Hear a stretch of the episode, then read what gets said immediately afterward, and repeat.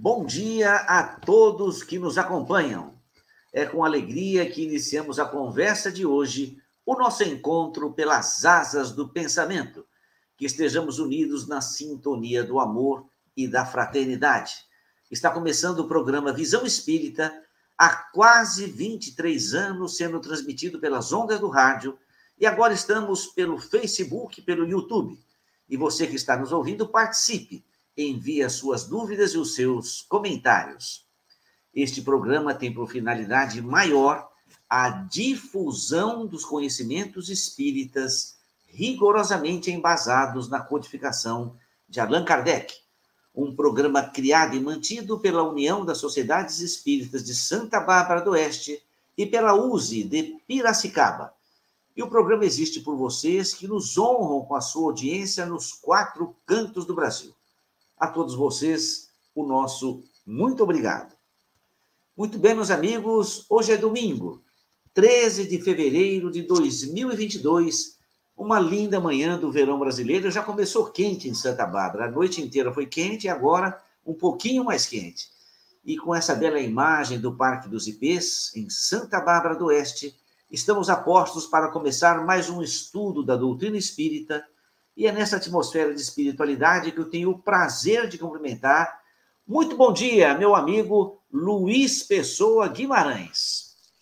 Bom dia a todos. Aqueles que prestaram atenção quando Geraldo falou a data de hoje, ele falou 13 de fevereiro, dois dias depois do dia 11 de fevereiro, né?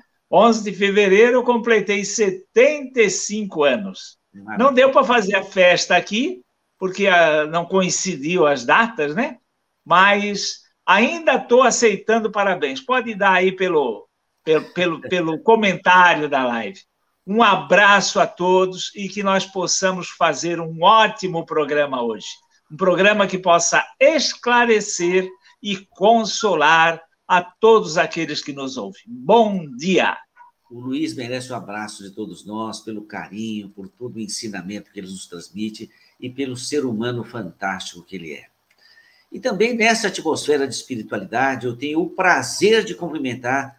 Muito bom dia, meu amigo Alain Denis Souza.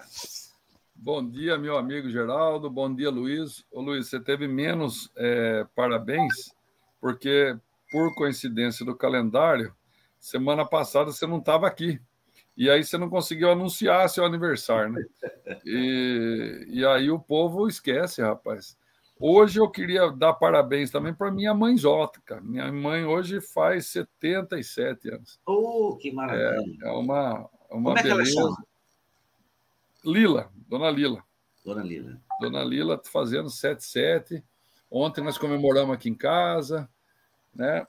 E, Legal e, e tá tudo jóia. E vamos, esses aquarianos aí, dar um trabalho para gente, né, Geraldo? Mas tá tá bom, mas tá bom. Então tá certo.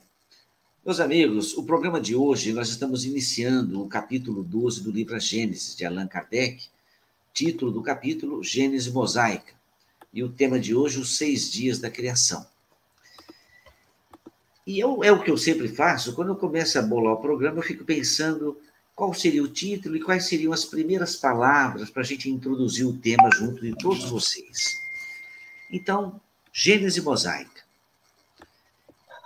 Entendamos a proposição de Allan Kardec.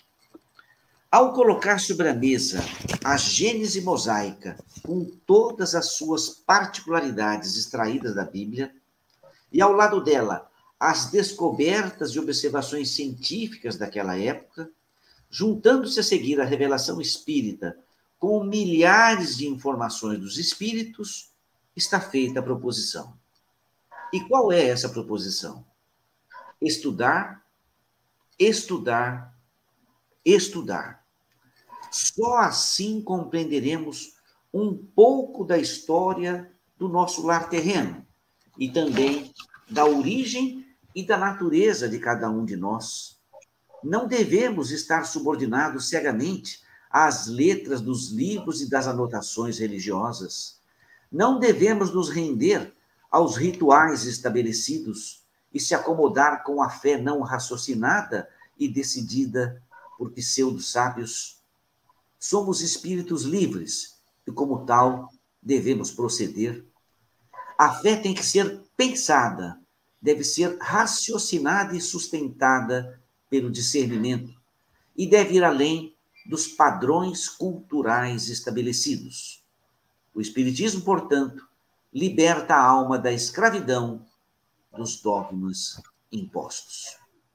São com essas palavras que iniciamos o programa Visão Espírita, porque estamos esse, essas palavras eu tentei traduzir o que eu entendi do que Kardec estava propondo.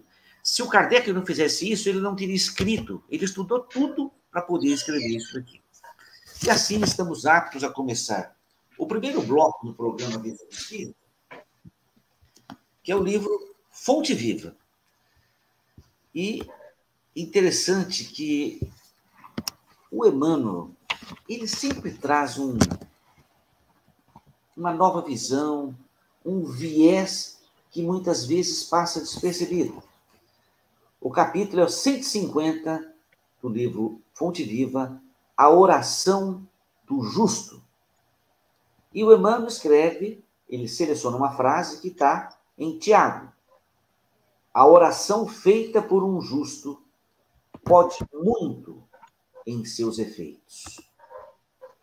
E Emmanuel assim escreve: Considerando as ondas do desejo em sua força vital, todo impulso e todo anseio constitui também orações que partem da natureza.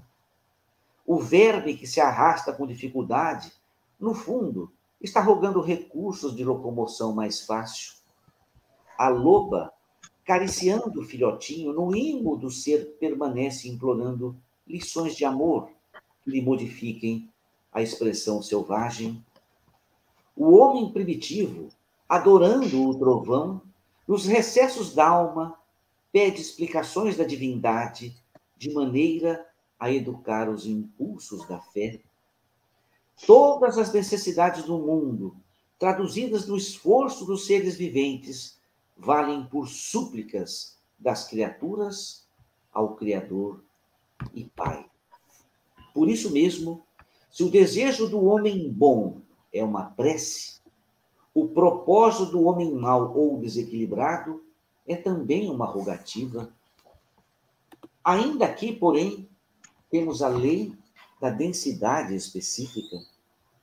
Atira uma pedra ao vizinho e o projétil será imediatamente atraído para baixo.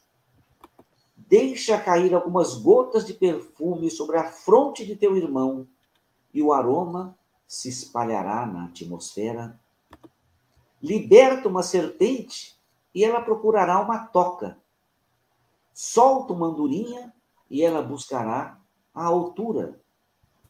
Minerais, vegetais, animais, almas humanas estão pedindo habitualmente e a providência divina, por meio da natureza, vive sempre respondendo. Há processos de solução demorada e respostas que levam séculos para descerem dos céus à terra mas de todas as orações que se elevam para o alto, o apóstolo destaca a do homem justo, como revestida de intenso poder. É que a consciência reta, nos ajustamentos à lei, já conquistou amizades e intercessões numerosas. Quem ajunta amigos, amontoa amor.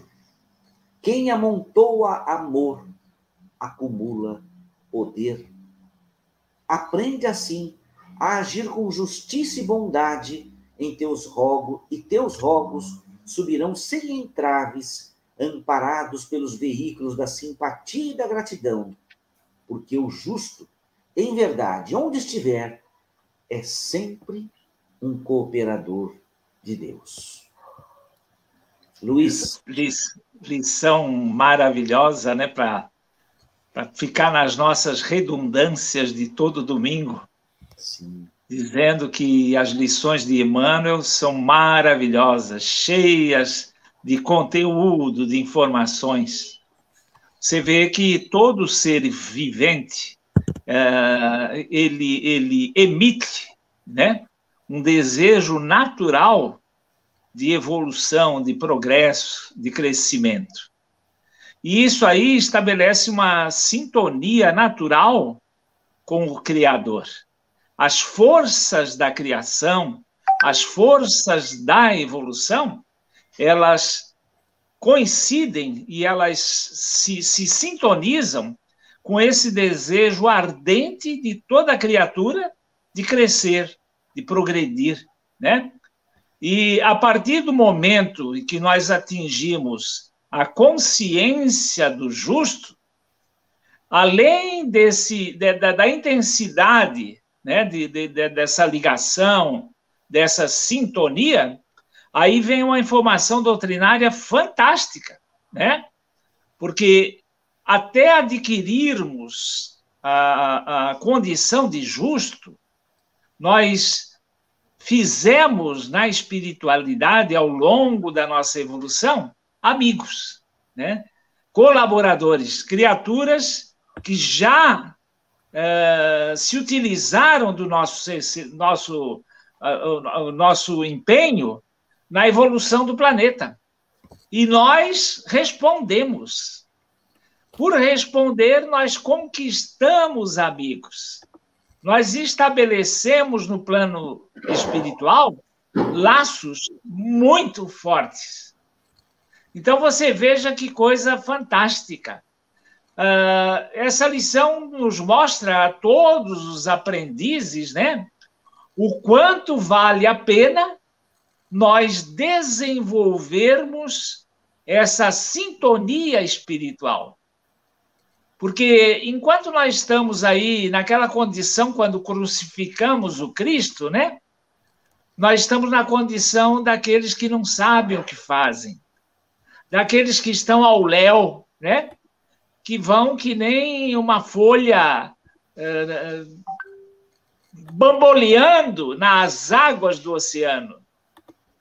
Agora, a partir do momento que nós começamos a compreender e a realizar sintonias com o plano espiritual, são que nem os neurônios do cérebro, né?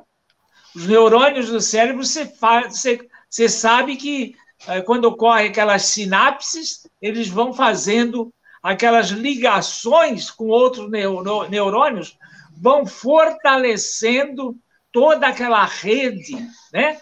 E são milhões deles interligados. Quando nós adquirimos essa consciência, nós começamos a compreender como é que vai se processar a evolução do planeta.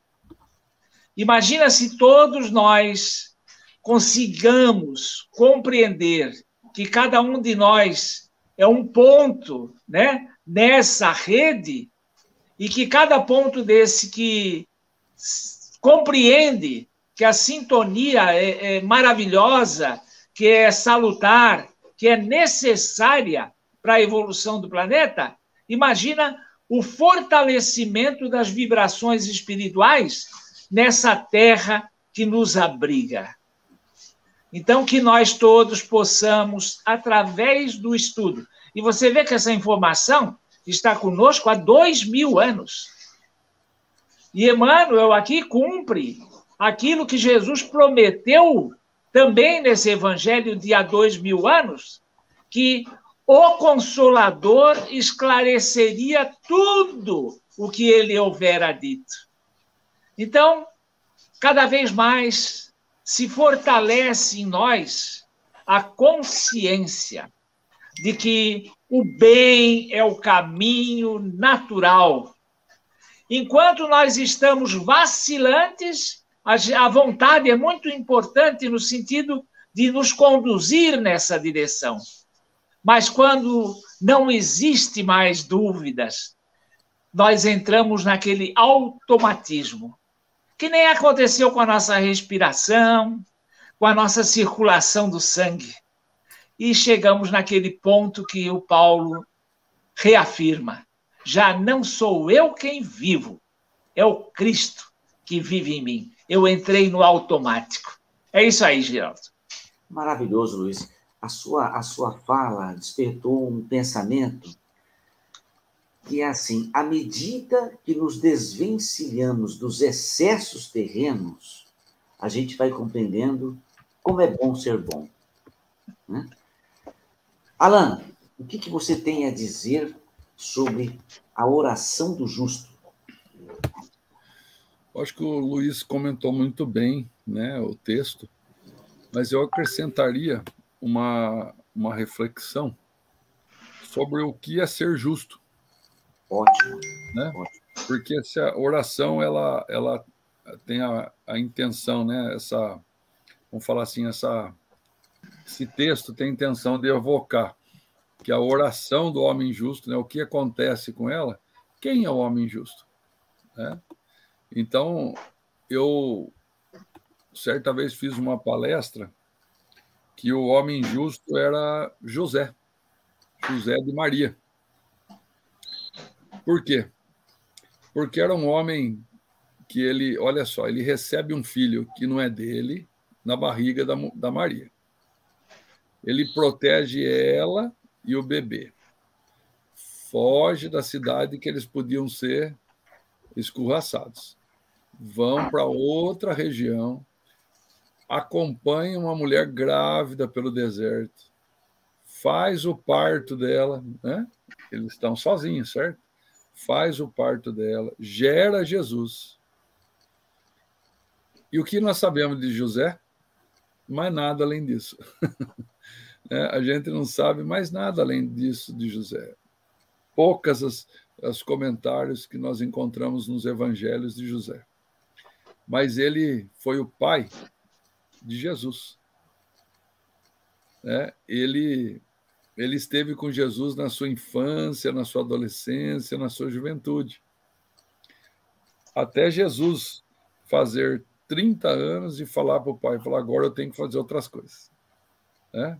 Então, ele, ele ensinou para Jesus um ofício, trabalharam juntos. Quantas conversas esses dois tiveram juntos? quantos momentos passaram juntos. Né? Eu trabalhei com meu pai bastante tempo. Quanta coisa que a gente vivencia junto. E quem é José? É um homem justo. É um homem que não fez muito alarde, não fez muita, muita extravagância, mas cumpriu os deveres éticos e morais para com Maria e Jesus. Então, esse é o homem justo. Esse, para mim, é um, é um modelo de homem justo. Né? Então, a oração do homem justo. Qual é a consequência de você se tornar um homem justo? Aí o texto vai te dando toda a fórmula, né? Ele vai te passando todos os, os, detalhes do que seria um homem justo, né? E é interessante que para ele mostrar para nós, Emmanuel, né, um homem justo em relação aos ao plano espiritual, ele dá exemplos da justiça perante a matéria, né? Ele vai comparando, né, o verme, a loba, o homem primitivo, né? Ele vai ele vai fazer mostrando que é para a gente se transformar nesse homem justo é uma sequência de comportamento, é uma sequência de mudança de atitude, é um esforço contínuo, né? Até a gente se transformar nesse homem justo. E esse homem justo, quando ele pede as coisas ao plano espiritual, elas vão acontecer no tempo de Deus, não no tempo dos homens. Então, muitas vezes, nós queremos, quando rezamos, que as coisas aconteçam magicamente hoje, né? Mas aí é o nosso tempo desesperado e ansioso. Há um tempo de Deus né? Aquela frase que eu adoro: há um tempo para tudo no mundo, né? Há um tempo para tudo, há um tempo para todas as coisas. E a gente precisa aprender a harmonizar com esse tempo e nos esforçar em cada dia mais nos tornarmos uma pessoa justa. É isso aí, Geraldo. Alan, você foi muito feliz. Eu, eu, eu passo a palavra já para você, Luiz. O Alan foi muito feliz ao nos brindar dizendo alguma coisa sobre José. Muitas vezes o foco fica sobre personagens mais importantes, como Jesus, Maria, mas José realmente é esquecido. E o Alain, ao fazer isso, ele destaca toda a prudência, todo o carinho, toda a atenção que o pai deu a Jesus e que nos livros considerados sagrados é esquecido. Então, essa lembrança é, foi extremamente justa, Alain, e acho que todos nós devemos procurar ter como referência José. Muito obrigado pela sua explanação. E o Luiz pediu a palavra, né, Luiz?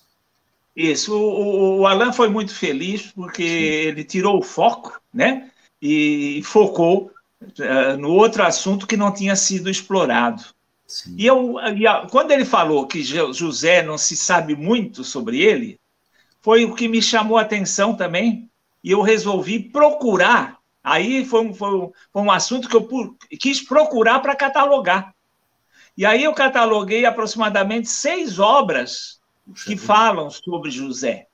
Né? Então, Roma e o Evangelho tem uma mensagem de José. Puxa uma Deus. mensagem muito bonita. Então, isso aí per, eh, permite a, a, a, que a gente se aprofunde mais sobre esse personagem. Né? Ah, fenômenos espíritas e anímicos tem, levantar e seguir tem, encontros com Jesus tem, os mistérios do universo tem, os cátaros tem e a Bíblia, né? O Evangelho, tá? Então realmente o Alan tem razão. Era um personagem esquecido, até que surgisse o Vadimeco Espírita que que fez uma, uma, uma um panorama sobre ele e fez uma coleta direcionada. Pessoal, o que o Luiz falou todos nós, vocês que estão ouvindo, entrem no Vadimeco Espírita, observem o trabalho simplesmente fabuloso de pesquisa que o Luiz fez. E você vê, né? É, ninguém conhecia isso. De repente, o Luiz lança seis livros. Quer dizer, olha, quanta coisa tem. O Vadimeco é um, eu digo, Luiz, é um universo não conhecido. Precisamos entrar nele, ficar cutucando, puxa daqui, aí você vai aprender mais. Isso, mas vamos, vamos aproveitar que você tocou no assunto. É, quem for lá no Google e colocar lá na, na, na, na procura Vademecum Espírita Tutorial, vai encontrar um tutorial de como navegar no Vadimeco. É isso aí, Geraldo. Muito bem, começamos muito bem e agora estamos aptos a começar o segundo bloco do programa que é o estudo do livro Parábolas e Ensinos de Jesus, de Caibachuca. Eu li com cuidado o texto evangélico, aliás, ele é um texto um pouco longo. E eu tentei pensar, eu pensei assim, será que eu, eu diminuo, eu tiro alguma Não, não pode tirar. Né? Apesar de ser um pouquinho longo, eu vou tentar fazer uma leitura rápida, clara, e, e peço a todos que prestem bem atenção, porque de alguma forma o cego de Siloé está ligado ao homem justo. E é interessante como tudo se liga. Então, o capítulo de hoje é O Cego de Siloé. Eu faço a leitura, Luiz Alain faz os comentários. Então, comecemos, nós vamos ler uma parte do Evangelho de João, capítulo 9, versículos 1 a 41. E começa assim: Jesus, ao passar, viu um homem cego de nascença. Perguntaram-lhe seus discípulos: Mestre, quem pecou para que esse nascesse cego? Ele ou seus pais? Respondeu Jesus: Nem ele pecou, nem seus pais. Mas isto se deu para que as obras de Deus nele sejam manifestas. É necessário que façamos as obras de quem me enviou enquanto é dia. Vem a noite, quando ninguém pode trabalhar. Estando eu no mundo, sou a luz do mundo. Tendo assim falado e fazendo lodo com saliva, aplicou-o nos olhos do cego, dizendo: Vai levantar-te no tanque de Siloé, vai lavar-te no tanque de Siloé, que quer dizer enviado. Ele foi, lavou-se e voltou com vista. Então, os vizinhos e os que dantes o conheciam de vista como mendigo perguntavam: Não é este quem se assentava para mendigar? É ele mesmo, respondiam uns. Não é, mas é parecido com ele, diziam outros. Porém, ele dizia: Sou eu mesmo. Perguntaram-lhe, pois, como te foram abertos os olhos? Respondeu ele: Aquele homem chamado Jesus fez lodo, ungiu meus olhos e disse: Vai a Siloé e lava-te. Então fui, lavei-me e fiquei vendo. E eles perguntaram: Onde está ele? Respondeu: Não sei. Levaram aos fariseus o que fora o servo. Ora, era sábado, o dia em que Jesus fez o lodo e lhe abriu os olhos. Então os fariseus, por sua vez, perguntaram-lhe como recebera a vista. Ele respondeu: Aplicou lodo aos meus olhos, lavei-me e agora vejo. Pelo que alguns dos fariseus diziam: Como pode um homem pecador fazer tais milagres? E havia dissensão entre eles. Tornaram a perguntar ao cego: Que dizes tu a respeito dele, visto que te abriu os olhos? É profeta, respondeu ele. Mas os judeus não acreditaram que ele tivesse sido cego e tivesse recebido a vista, enquanto não chamaram os pais dele e o interrogaram. É este vosso filho que vós dizeis ter nascido cego? Como, pois, vê agora? Responderam seus pais. Sabemos que este é o nosso filho e que nasceu cego. Mas como agora vê, não sabemos. Ou quem abriu os olhos, nós não sabemos. Interrogai-o, já tem idade ele mesmo falará por si. Isso disseram seus pais porque tinham medo dos judeus, porquanto estes já tinham combinado que se alguém confessasse ser Jesus o Cristo, fosse expulso da sinagoga. Por isso disseram seus pais: ele já tem idade, interrogai-o. Então chamaram pela segunda vez o homem que fora cego e lhe disseram: Dá glórias a Deus. Nós sabemos que este homem é pecador. Ele respondeu: Se é pecador, eu não sei. Uma coisa sei: eu estava cego e agora vejo. Perguntaram-lhe, pois: Que te fez ele? Como te abriu os olhos? Ele lhe respondeu: Já vou disse e não ouvistes. Por que quereis ouvir outra vez? Porventura, quereis também vós tornar-vos seus discípulos? E injuriaram-no e disseram: Discípulo dele és tu, mas nós somos discípulos de Moisés. Mas este não sabemos de onde ele é. Respondeu-lhe o homem: É maravilhoso que não saibais de onde ele é, e contudo, ele me abriu os olhos. Sabemos que Deus não ouve os pecadores, mas se alguém temer a Deus e fizer a sua vontade, a este ele ouve. Desde que há mundo, desde que há mundo, nunca se ouviu que alguém abrisse os olhos a um cego de nascença. Se este homem não fosse de Deus, nada poderia fazer. Eles lhe replicaram: Tu nasceste todo em pecado e nos estás ensinando? E lançaram-no fora. Soube Jesus que o haviam lançado fora e, encontrando-o, lhe perguntou: Crês tu no filho do homem? Quem é ele, Senhor, para que eu creia nele? Respondeu o homem. Disse-lhe Jesus: Já ouviste e é ele quem fala contigo. E ele disse: Creio, Senhor. E o adorou. Jesus prosseguiu: Eu não vim a este mundo para um juízo, a fim de que os que não veem vejam, e os que veem se tornam cegos. Ouvindo isto, alguns dos fariseus que estavam com ele perguntaram-lhe: Porventura, somos nós também cegos? Respondeu-lhe Jesus: Se fosseis cegos, não teríeis pecado algum. Mas agora dizeis: Nós vemos, fica subsistindo o vosso pecado. Esse é o texto evangélico. Eu vou ler só a primeira frase do Caibá. A vida de Jesus é uma lição extraordinária, fonte de ensinamentos inesgotáveis que jorra para a vida eterna. Só por ela seremos capazes de nos fortalecer para o cumprimento dos desígnios divinos. É isso, Luiz. O, o Evangelho, ele, se não me falha a memória, traz três, três textos que falam dessa passagem. E o Geraldo escolheu o segundo, que é o texto que contém mais informações. E mais uma vez, né, eu, eu quero repetir isso sempre para que as pessoas gravem isso.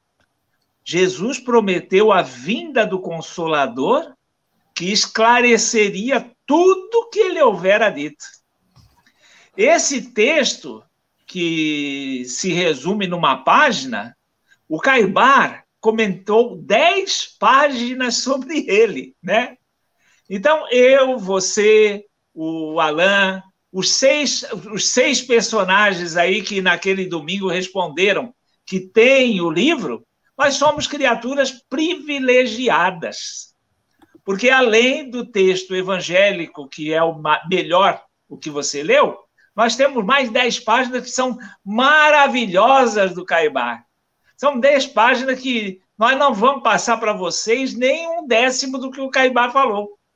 Né? Por melhor que a gente faça, não vamos passar um décimo. Então, nós estamos gritando para vocês assim: comprem o livro, comprem o livro para vocês assimilarem tudo o que o Evangelho nos traz. E esse livro aí custa o quê? Uns 30 pau. Né? Na, na estante virtual, na estante virtual custa mais barato ainda. Então, gente, não tem mágica. O processo de crescimento, ele começa pela conscientização. A conscientização vem pelo conhecimento. Nós, não é que a partir do momento que a gente conheça, a gente vai se transformar. Não! Eu conheço a beça e ainda não consegui mover uma palha do que eu tenho que me transformar. Mas que me ajuda, ajuda. Vai acelerar esse processo. Então vocês vejam que maravilha de texto. E o Caibar, eu vou soltar aqui umas migalhas do que o Caibar nos deu. Jesus ele fala nesse texto a respeito dos três, dos três aspectos desse cego de nascença. Ele coloca que existe o cego que nasceu em função dos erros cometidos lá atrás e que a cegueira foi uma solução para a evolução dele. Ele, ele fala sobre uma coisa que eu nunca tinha pensado nisso, mas quando é, o pecado é dos pais, aqueles pais que transmitem para os filhos coisas erradas. Então aí os filhos assimilam aquelas, aquelas, aqueles conceitos errados e multiplicam. E ele finalmente coloca que é o caso desse nosso cego, que ele foi um, um enviado, ele foi um missionário. Ele nasceu cego para que nesse instante Jesus pudesse fazer esse, entre aspas, milagres que serviria para mostrar aos homens que Jesus é realmente o Filho de Deus. Mas o, o milagre que Jesus apresentou há dois mil anos atrás e aí foi tido pela igreja como um milagre, hoje ele se transforma. Nós temos que aproveitar esse momento para incutir na cabeça daqueles espíritas que nos ouvem que não existe milagre sem o esforço do conhecimento. A doutrina espírita fez um trabalho imenso, porque a missão do espiritismo, segundo Kardec, no livro dos espíritos, é colocar diante de nós a evidência da imortalidade, da continuidade da vida. E nessa passagem, os Espíritos colocam perante nós essa evidência. E nós não vamos ter certeza dessa evidência se nós não examinarmos aquele esforço que a espiritualidade fez para nos colocar informações à nossa disposição. Então vocês vejam, um cara que nem o Caibar, ele viveu uma vida inteira para nos passar informações sobre os evangelhos. O livro está aí. E é um livro que a gente pode ler tranquilamente num mês e absorver informações que o Caibá desenvolveu através de quatro, 40 anos de vivência espírita. Nós podemos absorver através da leitura de um mês. Não existe milagre. As nossas bibliotecas, nos nossos centros espíritas, está ocorrendo um absurdo com elas. Qualquer biblioteca de qualquer centrinho pequenininho aí tem mais de mil unidades à sua disposição.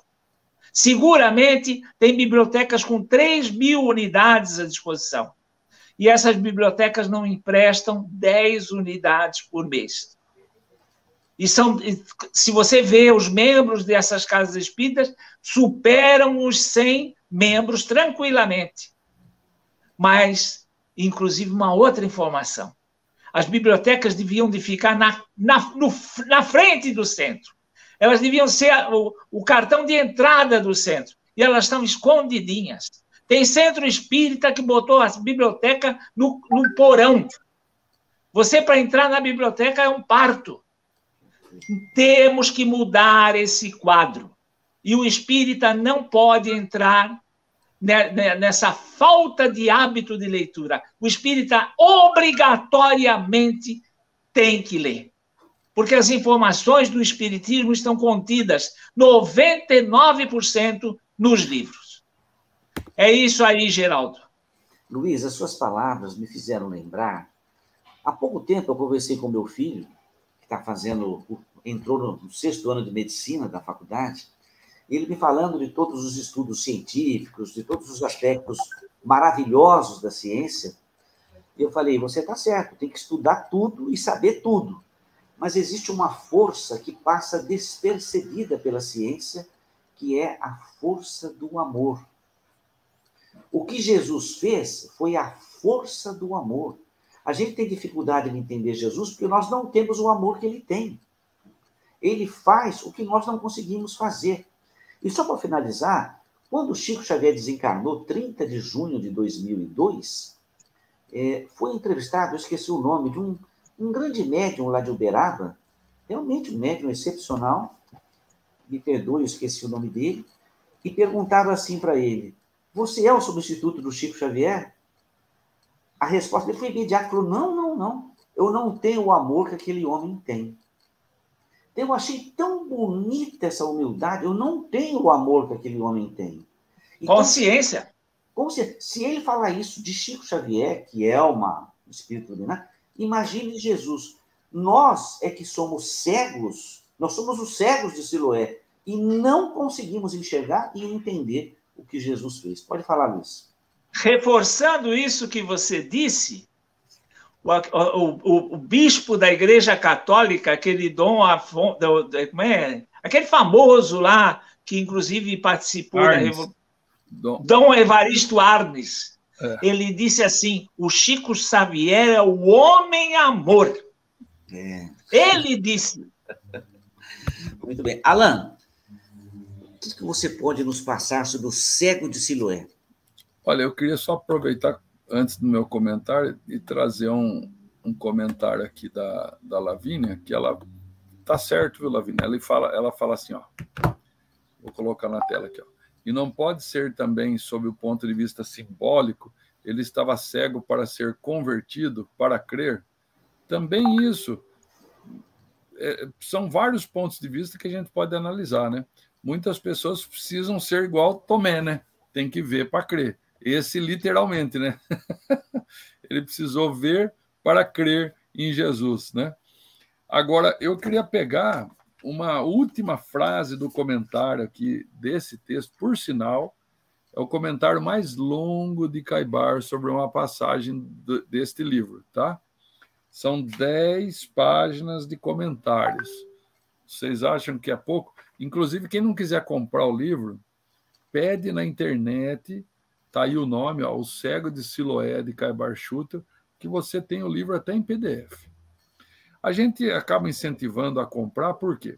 Por exemplo, a editora que publica esse do Caibar Schutter é o Clarim. O Clarim é uma editora que trabalha só com dirigentes e organizadores voluntários. É, a, a renda de lá fora os custos de papel, tinta, essas coisas de manutenção de máquina e tal, vai para um, uma instituição de caridade. Então, quando a gente fala compre o livro, é para dois motivos. Primeiro, para você ter na sua mão a hora que você quiser, e segundo, que você ajuda aqueles que organizaram o livro a, a manter outras obras com o livro, né? Ótimo, ótimo. Mas. Oi? Ótimo. Agora, você não quer comprar? Não tem problema. Vai na internet, você acha o texto inteirinho lá para você ler. São 10 páginas. Se a gente não conseguir ler 10 páginas num dia, Jesus amado, o negócio está feio. Então, acha um jeito de ler 10 páginas. Aí eu vou ler a última frase maravilhosa do, do Caibar. Ele fala assim: ó, as graças de Deus são luzes que nos iluminam o caminho da vida, que nos mostram as obras divinas, desvendando-nos o reino da felicidade imortal. Quem ama a Deus e procura cercar-se de suas obras, se é cego, fica vendo, se é surdo, ouve, se é mudo, fala, porque as obras de Deus vivificam os nossos sentidos para nos extasiar com as suas maravilhas. É uma poesia, não é uma poesia? Sim. É a coisa mais linda do mundo. É... E somando ao primeiro texto, viu, Geraldo? Foi muito bem escolhido por você. Somando ao primeiro texto, a oração do justo. O que ele está falando aqui? Esse cego só ganhou a visão porque era justo. E foi justo, inclusive, no comentário daqueles do Sinédrio que foram lá questioná-lo sobre os porquês ele foi justo. E veja que o, o pai dele não era ainda justo. Hein? O pai dele jogou a bola para ele. Lá foi ele, lá, fala com ele, ele, ele pode responder, né? Tira, sai de mim, né? Eu não fui eu, não, né? Foi ele. Né? Então, você veja quanto ensinamento tem numa passagem dessa.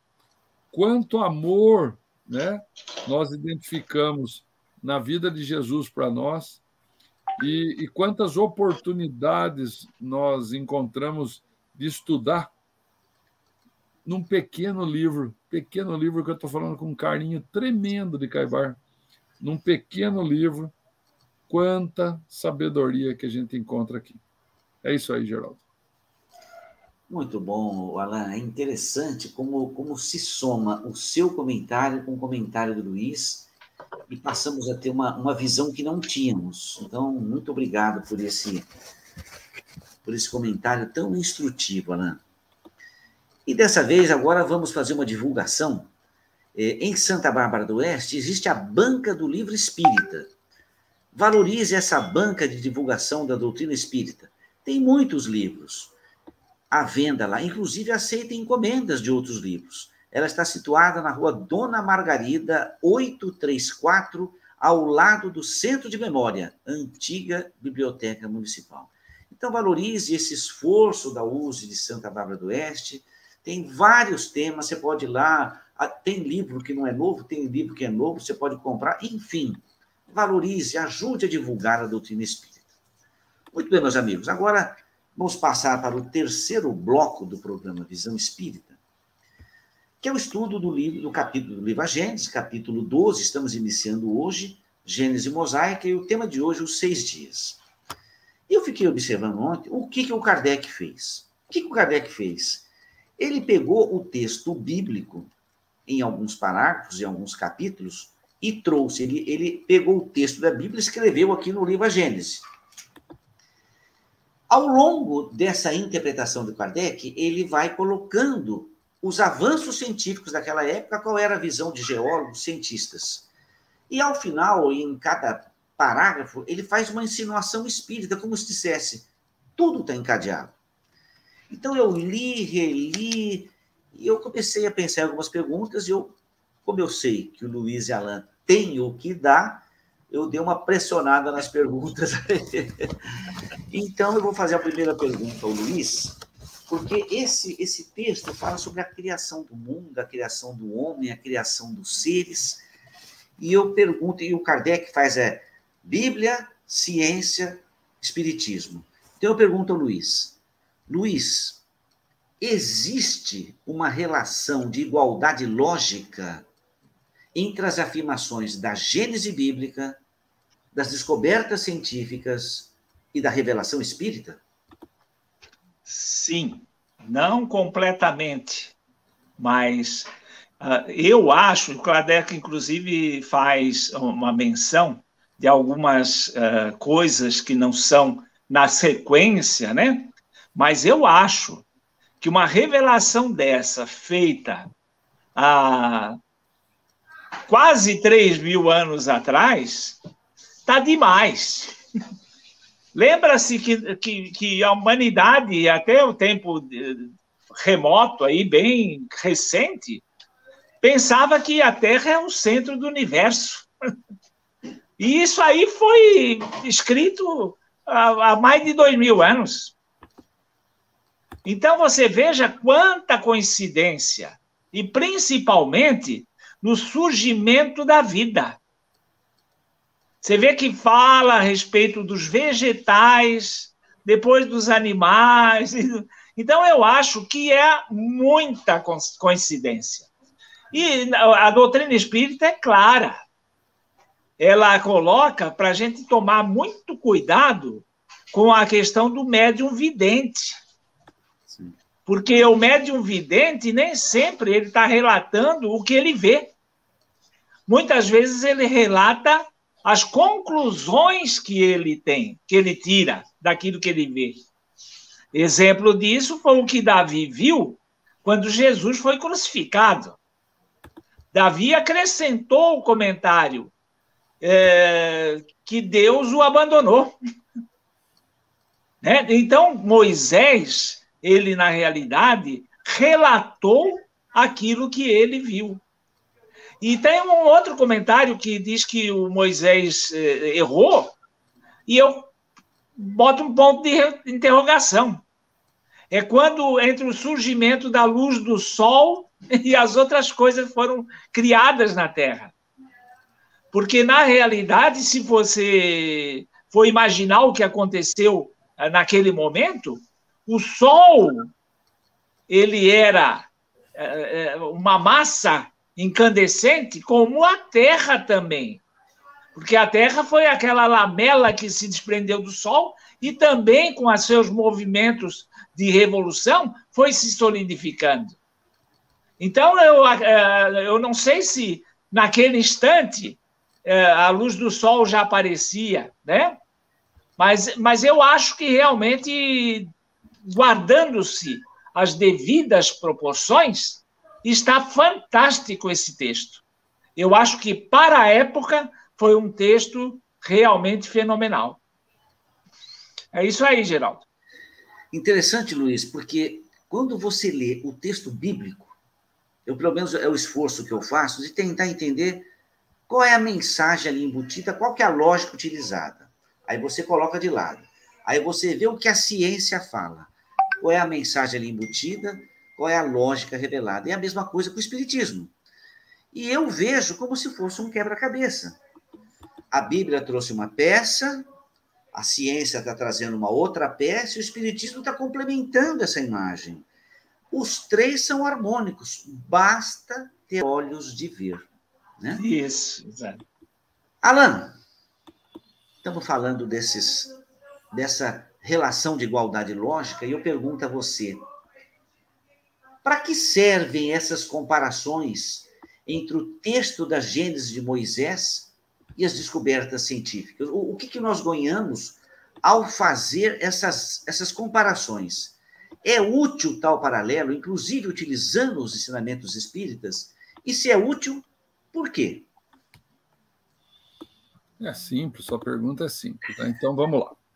É, é, como sempre, né, Geraldo? Mas tá bom é, é, bom que você estimula a gente a pensar um pouco. O, o meu amigo Geraldo é o seguinte: é, os textos bíblicos, evangélicos, tanto do Velho do Novo Testamento, eles são e foram organizados com uma intenção de levar amor às criaturas. Há muitos mitos, há muitas lendas, né? há muitas é, histórias ali contadas que são, na realidade, alegorias para nos ajudar a, a aprender uma série de valores morais e, logicamente, desenvolvermos o amor. Muitas vezes a comparação da, da ciência com a, a interpretação da ciência, a comprovação de algum fato, alguma coisa parecida dos textos evangélicos, é, não ajudam muito porque ela pega um outro viés, que seria o viés de uma interpretação literal, que não é a ideia de, de leitura coerente desses textos. Mas, contudo, entretanto, todavia, os cientistas, quando fazem isso, eu tenho a impressão que tem uma vontade que aquilo dê certo tremenda, e não ao contrário. Eles querem que eles querem porque querem provar que aquilo foi daquele jeito, muitas vezes para alinhar seu pensamento com o pensamento de um pai, de um, de um avô que eles respeitavam, e, e falar assim: puxa vida, meu avô estava certo, né? O, o, texto era isso mesmo, foi assim que aconteceu. Então, eles encontram lá um paralelo. Mas, lembrando o texto que nós lemos na semana passada, aqui um pedaço do, da introdução dos domínios da mediunidade, raios, ondas, médiums, mentes, que Emmanuel comenta é, claramente que os cientistas nos laboratórios estão trabalhando pela espiritualidade muitas vezes sem o saber, né? Então, se assim o é, eu acredito que deve ser e continuar sendo dessa forma que a gente vai divulgando o evangelho. Pense bem, cada vez que um cientista desse refuga ou apoia uma tese, o que, que ele está fazendo? Ele está falando do evangelho. então, ele querendo ou não querendo, ele está divulgando mais um pouco despertando nas pessoas mais um pouco a vontade de, de estudar, a vontade de ir ver se é daquela forma. Quantas vezes a gente pega textos e mais textos? Lembrando que a ciência e a religião, ela sempre teve esse atrito aí. Então, se o cientista tiver uma boa vontade no que ele está fazendo, ele vai descobrir coisas importantes para desenvolver mais a fé do ser humano. Se a intenção dele é apenas falar mal, criar um caso ou uma polêmica, aí o que, que a gente vai fazer? É um trabalho dele e um problema dele com Deus um dia, né? Já não é um problema nosso as consequências desse trabalho. Mas eu não sei se eu pude responder o que você queria aí, meu amigo Geraldo. Respondeu sim, Alain. Eu achei que você foi muito cuidadoso e muito, até bastante ético em relação à ciência, em relação à filosofia e religião. E eu só tomo cuidado, acho que nós tom, tomamos esse cuidado, de não condenar nenhum lado, nenhum outro. Porque senão repetiremos o que foi feito na Idade Média. Bota o Galileu na fogueira, porque ele não, ele não, ele não, ele não pensa como a gente. Então, ao o espírita, ao olhar a Bíblia, ao olhar a ciência, não deve condenar, deve tentar olhar com outros olhos. E aí ele vai percebendo que as coisas vão se encaixando. Talvez tenha um pouquinho de excesso aqui, um pouquinho de excesso ali, mas a essência parece caminhar para se juntar, né? Muito bem.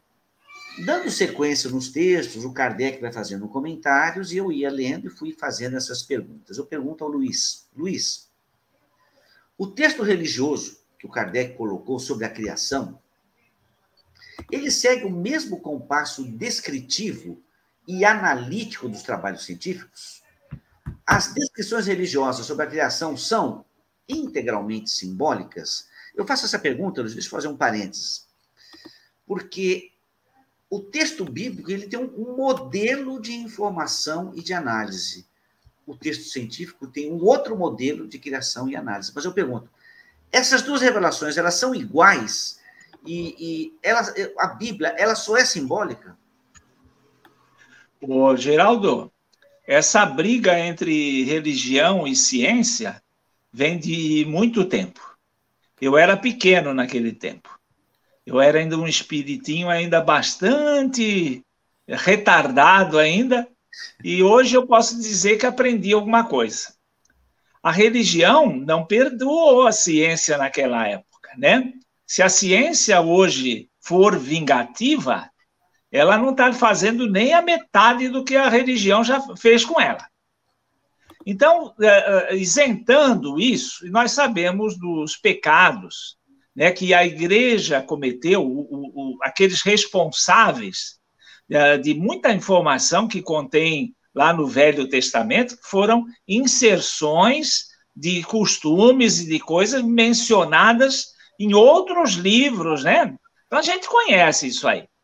Uh, o importante é, como o Alan comentou, são coisas que estão tentando o, o, o propósito, né?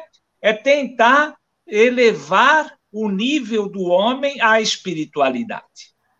A, a Bíblia tem muita coisa de simbolismo. Uh, não são a mesma coisa, a, bi, a, a, a religião e, e, a ciência. Mas, na, no, no, no, na coluna vertebral, quando nós temos a boa vontade de enxergar, nós podemos estabelecer um parâmetro muito, muito correto, né? E eu mesmo tô, acabei de contar há pouco que a, a descrição religiosa foi fantástica pelo tempo que ela foi escrita, né?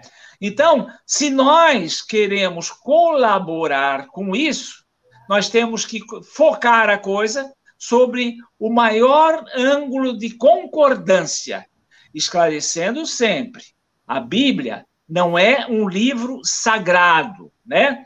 Nós não podemos focar a Bíblia como uma palavra de Deus e cegamente eh, segui-la, porque não é, né? Nós temos que deixar taxativamente eh, explicado que não é.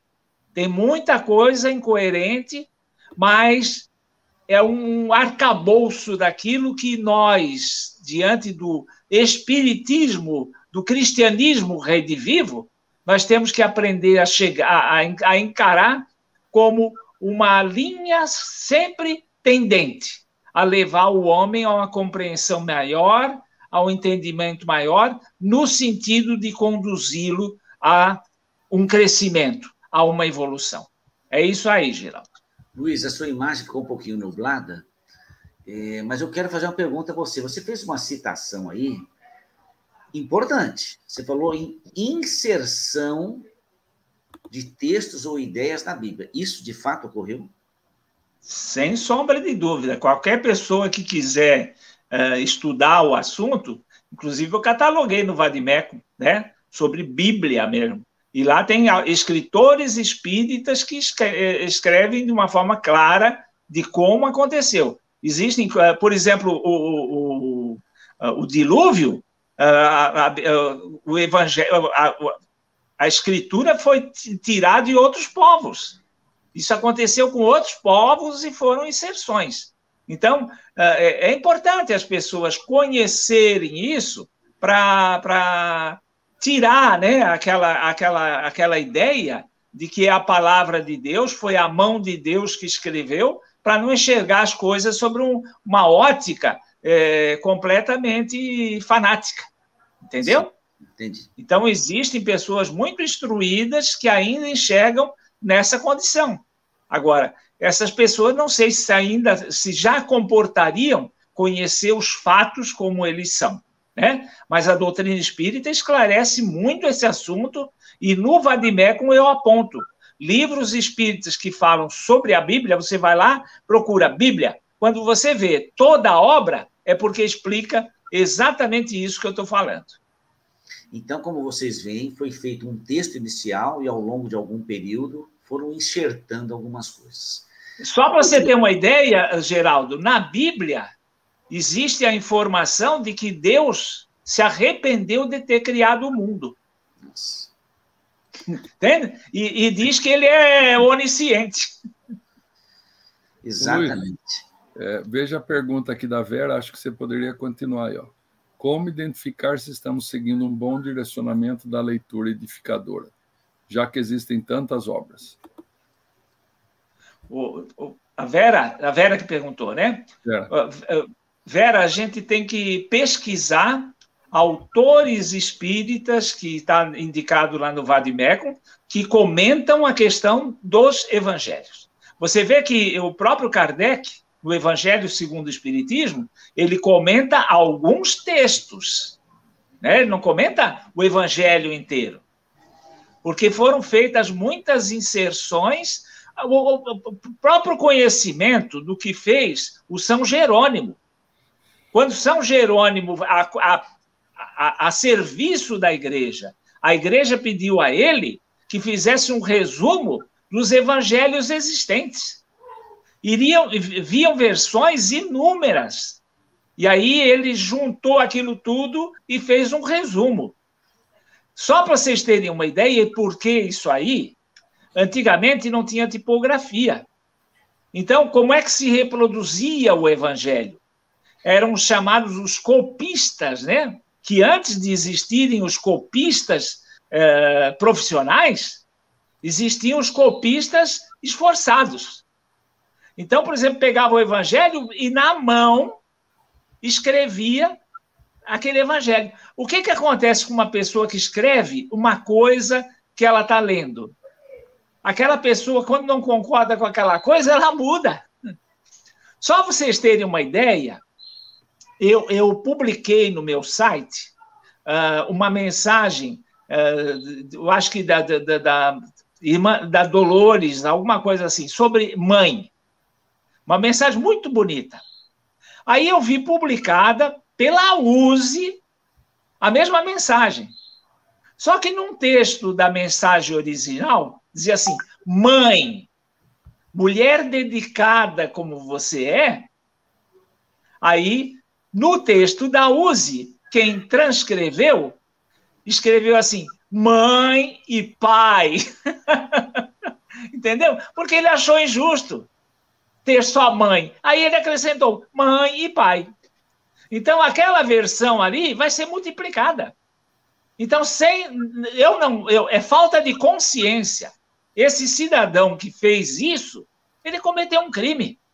Porque ele fez uma inserção de moto próprio e deturpou a mensagem original. Muito bom, Luiz. Muito bom, viu? É, eu, e... eu, queria aproveitar agora, Geraldo, e comentar aqui. Olha, a Lavínia pergunta para nós. A Bíblia foi escrita, traduzida por inúmeras pessoas. O Pentateuco de Allan Kardec foi codificado por uma única pessoa. E poucas observações pessoais, correto?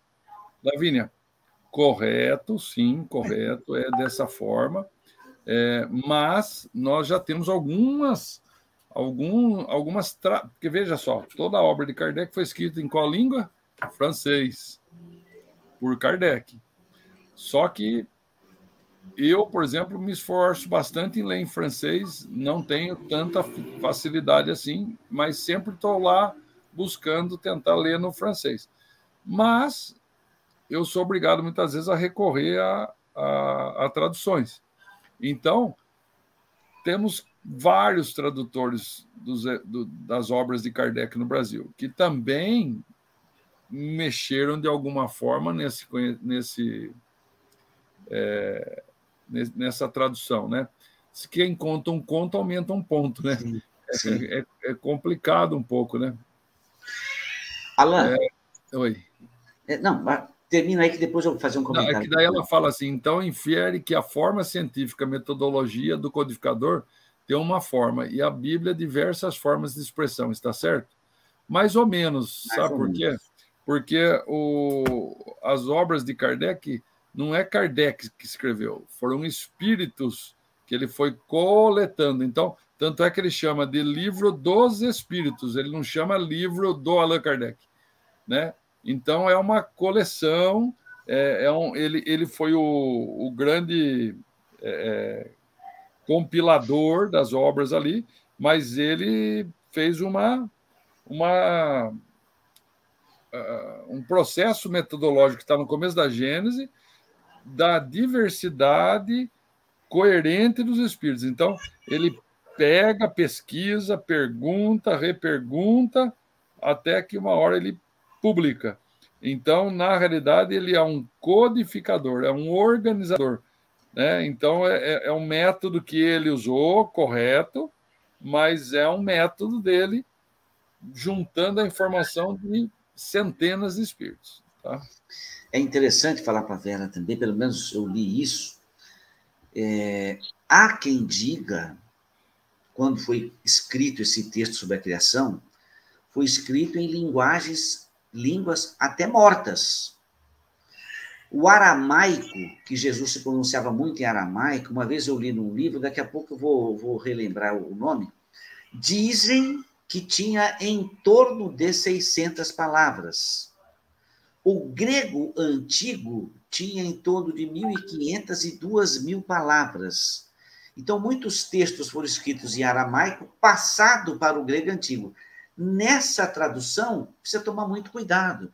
Nós, do programa Visão Espírita, o maior cuidado que nós temos é não infringir o que Kardec escreveu. O cuidado para não acrescentar nada pessoal. Então, você imagine pegar uma ideia que foi escrita com o recurso de 600 palavras e levar para uma língua que tinha duas mil palavras. Eu, quando eu, eu, acabei de me formar, eu comprei um livro de medicina, traduzido do, do inglês americano. E a grande crítica era que, embora quem o traduzisse era um médico excepcional, a tradução não foi bem feita, porque não representava exatamente o que o médico americano dizia. Então, como eles dizem, todo tradutor é um traidor. É uma, uma frase assim meio jogada para dizer assim: não é fácil traduzir as coisas. Então, vocês imaginem aramaico, grego antigo, grego moderno e as várias traduções, as várias cabeças. Alguma coisa foi acrescentada, como o Luiz falou. A, a cada conto aumenta um ponto. Então, ao lermos um texto, seja lá que texto for, como o Luiz disse, você tem que pesquisar não precisa repetir o que eu falo, o que o Alan fala, o que o Luiz fala. Tem, você pode até levar isso como base, mas depois comece a estudar e você vai encontrar coisas a mais do que foi dito aqui. Diga, Luiz. Uma coisa que é muito séria, muito séria, e nós temos que ter em mente. Tudo aquilo que fere a razão tem que nos chamar atenção. Então, aquilo que você leu na versão que está, a tradução do livro que você tem, fere a razão, vai procurar uma outra tradição. Perfeito. É? Eu tenho uma, uma cunhada que ela manja a beça do, do, do, do francês. Então, se eu tenho alguma dúvida, encaminho para ela e diz assim: traduz isso para mim. E nós não podemos nos furtar de comentar uma coisa que deu a maior rebuliço aí na doutrina espírita sobre o livro A Gênese, que levantaram aí uma, uma, uma questão de que a Gênese tinha sido adulterada por algum eh, colaborador de Kardec, que na tradução, se não me falha a memória, que é, não sei se era da terceira para a quarta, da quinta para a sexta, eh, que ele adulterou a Gênese, eh, porque ele era rustanguista. Ah, então deu aquele rebuliço, aquele bafafá todo. O que, que eu fiz? Eu tinha a edição anterior que eu cataloguei sobre a questão do corpo fluídico de Jesus. Aí eu fui nessa tal da edição adulterada e eu vi. Não houve alteração nessa quesito, que seria o principal. Então, assim, é, é, é, é balela. Esquece isso. E, e muita gente se aproveita disso para fazer polêmica, porque, infelizmente, como a polêmica vende, as pessoas exploram isso. Mas isso é responsabilidade de cada um. Agora mesmo está surgindo uma outra polêmica quanto a um erro da FEB de, de adulterar uh, os textos de Emmanuel, do, do, do, do, da série Fonte Viva, quanto ao texto bíblico, porque houve uma, uma, uma mexida lá pelo, pelo Haroldo Dutra, que traduziu de novo os livros da Bíblia, e aí então eles alteraram o livro da, da do, do Fonte Viva pela tradução do Haroldo, que altera, às vezes, aquilo que está na tradução que o, o, o Emmanuel fez. De novo, é, eu acho muito mais a exploração do texto, da coisa, como polêmica, para vender livro. Mas aí eu deixo por conta de cada um. A sua consciência vai responder por isso. Eu acho que se eu tenho algum erro que eu encontro, eu tenho que me direcionar ao autor, apontar o erro para que ele corrija na próxima edição. É isso aí. Alain, dando sequência, como nós, espíritas, devemos entender a Gênese mosaica? Sobre que ótica devemos ler e falar dessa Gênese mosaica? Eu acho que de uma forma figurada, né? É, Moisés ele escreve muito por, por parábolas para um povo muito ignorante, né? Que podia ser algum de nós mesmos ali, mesmo ali encarnado, mas com pessoas muito simples, né? Muito é, sem uma base para interpretação de algo mais profundo, sem uma base para uma elaboração, né? ou uma nova significação daquelas, daquelas palavras. Então, é, é, Moisés ele é, fa, faz um, um, um, trabalho assim que se a gente for pegar hoje, ele, ele cita algumas coisas, por exemplo, é, quer ver um, deixa eu lembrar aqui de alguma coisa. Ele fala de é, seis períodos geológicos da Terra. Hoje a ciência já fala em mais de 20 períodos geológicos ele fala da. O que mais que ele fala? Que a, o mundo foi criado lá no, no primeiro dia, segundo, em sete dias, né? É, se a gente usar isso como uma alegoria e pensar isso como, como algo assim de períodos, né? Um primeiro período, um segundo período, um terceiro período, de muitos e muitos anos, pode ser que faça um paralelo. É, que mais que Moisés fala? Moisés fala da, ah, Adão e Eva, por exemplo, né? Hoje nós falamos aqui há dois programas atrás das raças adâmicas. Então, assim, Adão não seria um homem, né? Seria uma, um, um grupo de espíritos intitulados raça adâmica que esteve até aqui para para impulsionar a evolução, né? Então, quando a gente é, vai vai ler um texto desse, nós temos que usar uma ótica assim.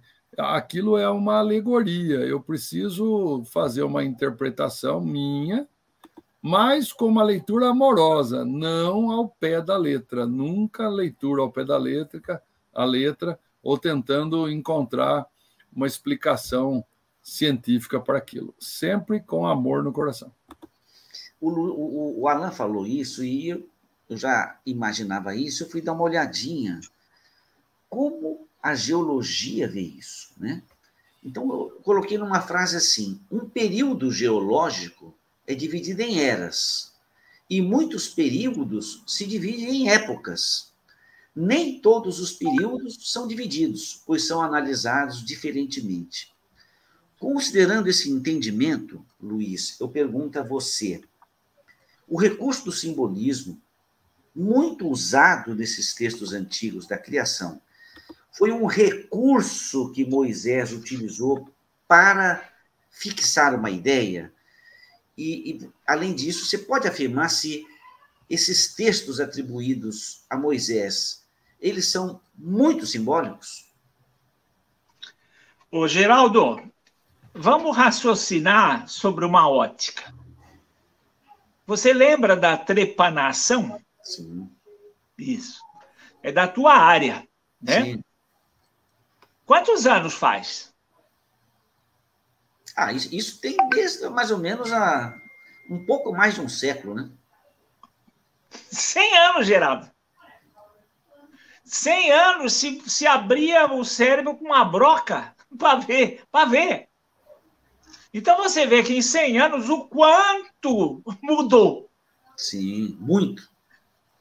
A fala de Moisés é mais de dois mil anos eu diria que é um primor de literatura. Porque eu, eu, eu qualquer cientista que condene tudo isso, eu queria ver ele há dois mil anos tentando explicar essa, essa coisa. Então, é o que o Alain colocou. Eu, um texto, a Gênese, a Gênese inteira. Eu iria primeiro ler a informação científica, que é o que nós temos de atual. Depois eu leria a Gênese. A Gênese bíblica, né? A Gênese bíblica.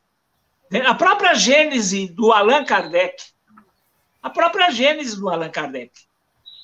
Porque ela está falando de fatos científicos. E a ciência mudou. Você sabe. Tem, tem, você, você é uma profissão que, se você bobear, passar um ano aposentado e parar de ler, você está ferrado. Você está desatualizado. Você perde o bonde da história. Você, você perde o bonde. Se você não ficar lendo todo dia, você vive em congresso, Geraldo. Todo dia eu estudo uma hora e meia. Isso aí. Entende? Quer dizer, por quê? Porque a ciência é evolução, atualização. A verdade está lá. Eu já comentei muitas vezes aqui. A única coisa que eu não vi mudar nos 75 anos que eu tenho de vida é o pintinho lá, que ele continua nascendo em 21 dias. A única coisa que eu não vi mudar. O resto já mudou tudo. Então é isso que eu digo qualquer livro que trace a questão de evolução científica, primeiro veja o que, que a, a, a ciência fala hoje, para depois ler o que esse livro faz. Eu, eu tenho apresentação sobre, sobre a, a, pluralidade dos mundos. Cada vez que eu vou apresentar, eu tenho que rever o assunto, porque o, o, os satélites mudaram em quase três ou quatro planetas.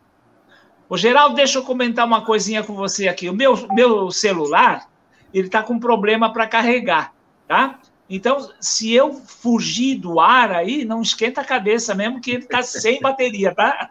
Tá certo.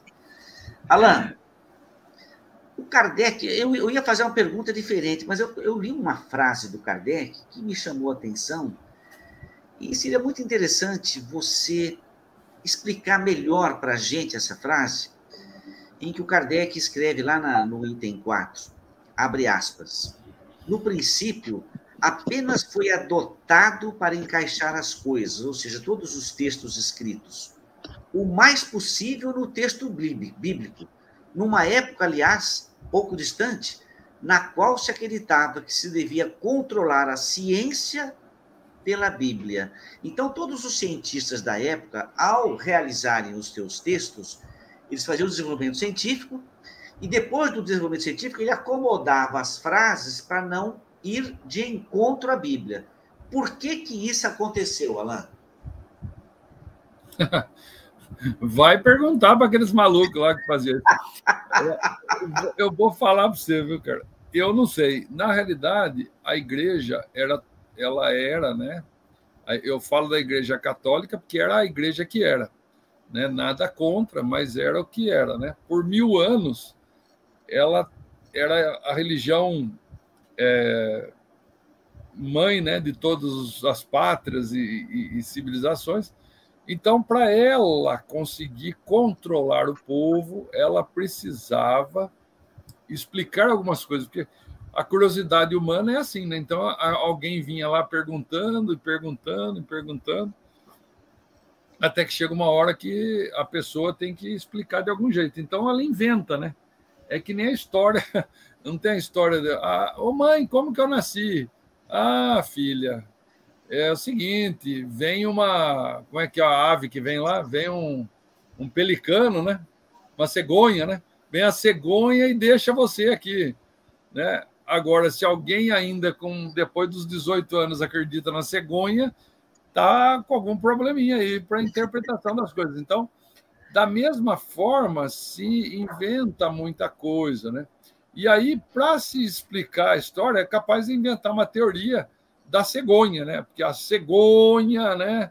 Que ela vinha de noite, sei lá o que, que eu inventar lá, para tentar explicar algo que estava lá na Bíblia de forma alegórica.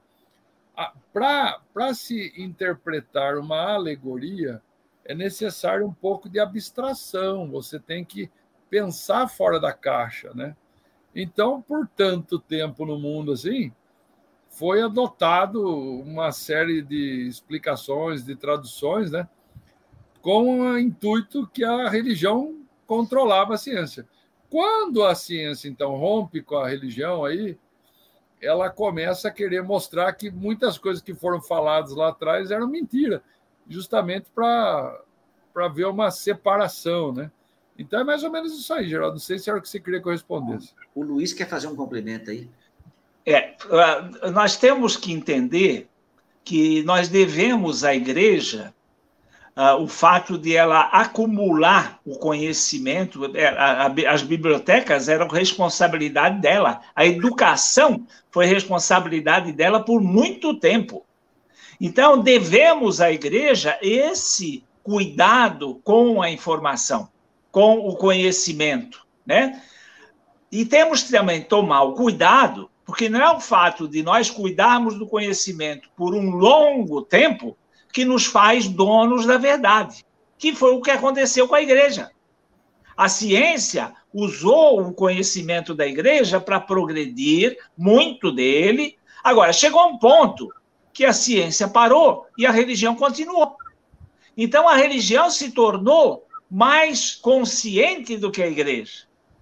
Né? Então, é isso que eu, que eu repito muito aqui: que a ciência tem a sabedoria de não cometer o mesmo erro que a religião. Muito interessante. Se você reparar, a próxima pergunta que eu vou fazer a você é muito parecida com a do Alain, porque eu observo ao longo dos programas, o Alan tem um tipo de abordagem muito interessante. Eu até brinco e falo que ele é muito inspirado ao trazer algumas ideias. E o Luiz, muitas vezes, pega outras coisas. Então, eu novamente pergunto a você, Luiz, por que, que ocorreu esse comportamento dos escritores das teorias cosmogônicas daquela época? Era só um meio de subordinação? Existiam interesses? Ou eles acreditavam nisso mesmo? Porque o Alan falou assim: ah, eram era os malucos da época lá, né? Era só isso? Ou você vê de uma outra forma? Ô, Geraldo, o que, que você assiste hoje na nossa internet? o judiciário está controlando a coisa, né? Isso aí dá olhos vistos para quem quiser ver. Então, hoje, as pessoas que publicam para a internet, elas estão tomando cuidado com algumas expressões, porque está havendo censura. Naquele tempo, os cientistas tinham consciência disso. Se eles publicassem alguma coisa que contrariava a afirmação da igreja, era bloqueado. Você vê que o próprio, próprio uh, Galileu, ele botou a mão em cima da Bíblia e jurou que ele estava errado. Entendeu? Quer dizer, a igreja era o mandatário, era, era o dono, a dona da, da, da informação. E os cientistas estavam adentrando a liberdade de expressão, ao livre pensar, e eles ainda estavam patinando nisso.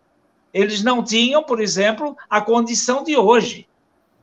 É, hoje, você, para mencionar qualquer fato religioso, inverteu, né? Você, para mencionar qualquer fato religioso, você tem um cuidado danado. Porque se você, lá na sua, no seu congresso, você começar uma palestra sobre Jesus, entende? metade do auditório já não te, te, te escuta mais. Sim. São aquilo que nós chamamos preconceitos.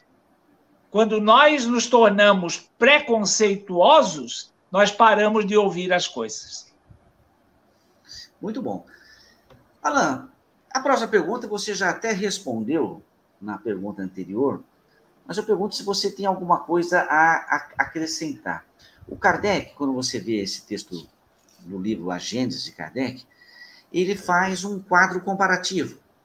Ele explica frases e ideias do, da Gênese mosaica e o entendimento espírita. E ele vai colocando uma relação. Eu acredito que isso ele fez para fazer a gente pensar. É o estudar e pensar. Né? E é muito interessante essa correlação que ele faz. Esse quadro, na minha opinião, Alain, tem que ser pensado um dia inteiro. Você tem alguma coisa a mais falar sobre isso?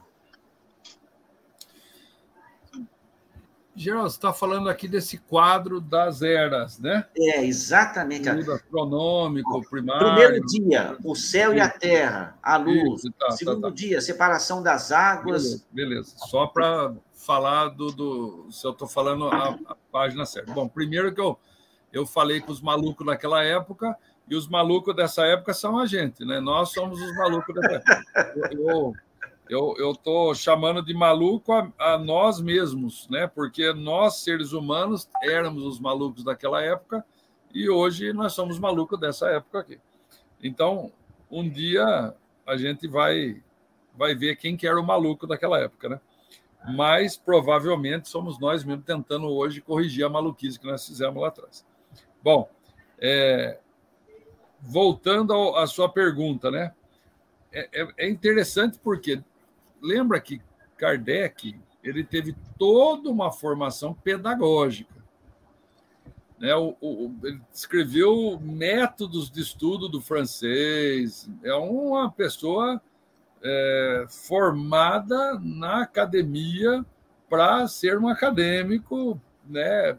Muitos livros dele era, é, dele era adotado na França para estudo dos, dos alunos de hoje hoje seria fundamental, fundamental 2 tal.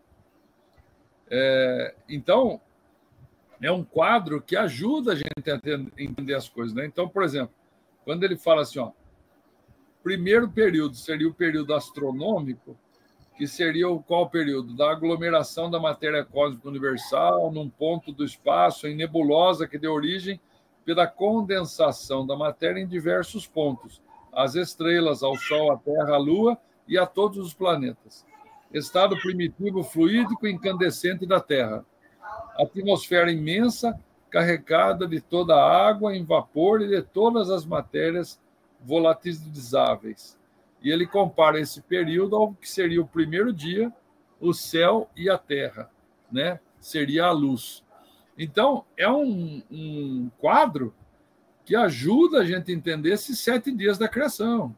Ajuda a gente a pensar, né? Falar, como que foi isso aí, né? Mas o que, que é o primeiro dia, né? O primeiro dia são milhares de anos lá, até aquela bola incandescente, ir se solidificando tal, e, e virar uma, um planeta é, que vai poder começar a resfriar, endurecer e virar um, o planeta Terra, né? Então, ele é bem é, alegórico para a gente poder interpretar, ou melhor, ele é bem didático para a gente poder interpretar a alegoria dos sete dias que nós encontramos no, na Gênesis Mosaico. Infelizmente, a gente não vai poder fazer as duas últimas perguntas, mas é, o Luiz pode até comentar alguma coisa, né? Essa, essa fala que eu vou ter agora. Quando a gente pega esse texto do Kardec, nossa, que legal, né? Mas vai você fazer do nada. Vai você colocar o texto bíblico, colocar. Quer dizer, você imagine o quanto Kardec pensou, devia pensar noite e dia, sonhando, dormindo, escrevendo, anotando em papel, para poder escrever. A gente já pega a coisa tudo montada. Nós estamos numa situação extremamente ótima. A gente tem tudo mastigado na mão. Luiz, o, o que, que, você tem a dizer, acrescentar, já que falta um minuto, dois minutos, sobre esse, esse, texto de comparações que o Kardec coloca, o primeiro dia, o segundo dia, período primário, período de transição, período secundário. O que, que você vê de interessante nisso daí? Já que o Alan falou nisso também.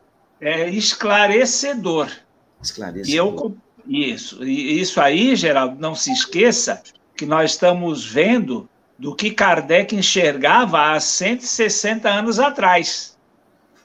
Se você fa, faça você o exercício para você saber o que o Kardec fez, vai na informação hoje, vai na ciência hoje e vê se o que o Kardec colocou ainda é atual. é. Então, quem quer estudar tem que fazer isso. Pega o que o Kardec fez e acrescenta uma coluna. E vai conferindo período por período, com a informação atual. Perfeito. Exatamente. Então, esses livros da doutrina espírita, que falam principalmente de fatos científicos, nós precisamos estudar para poder comparar. Porque senão a gente vai estar numa palestra espírita falando bobagem. Sim. Né? Você, você quer ver a, eh, a experiência? É você fazer um estudo em grupo onde você tem um físico presente. Aí você, quando começa a ler, o cara começa a dizer, é, mas isso aí não é mais assim, né? Como a, a, a própria Gênesis fala sobre o período diluviano.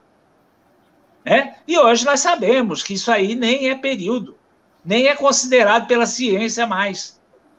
Então nós precisamos tomar cuidado e nos atualizarmos hoje, 2922. Um abraço. Luiz, é, 11 horas exatamente. Suas últimas palavras, Luiz. Amanhã eu estarei fazendo palestra presencial no, no, lá em Capivari, na editora M. Tá? Excelente. E um abraço Alan... a todos. Obrigado. Suas últimas palavras, Alan. Eu queria desejar a todos um ótimo domingo, uma ótima semana e até domingo que vem. E estudem os textos. Pega só os de hoje, leiam, releiam. Vejam o que os perturbados aqui estão falando, se está certo, não está certo. Façam isso. É uma lição de casa que eu deixo. Um abraço para vocês. Muito bem. Meus queridos irmãos, agradecemos a Deus e aos bondosos amigos que nos assistem do outro lado da vida e que nos permitem realizar mais um trabalho de divulgação da doutrina espírita. Uma boa semana a todos nós. Nos encontramos domingo que vem.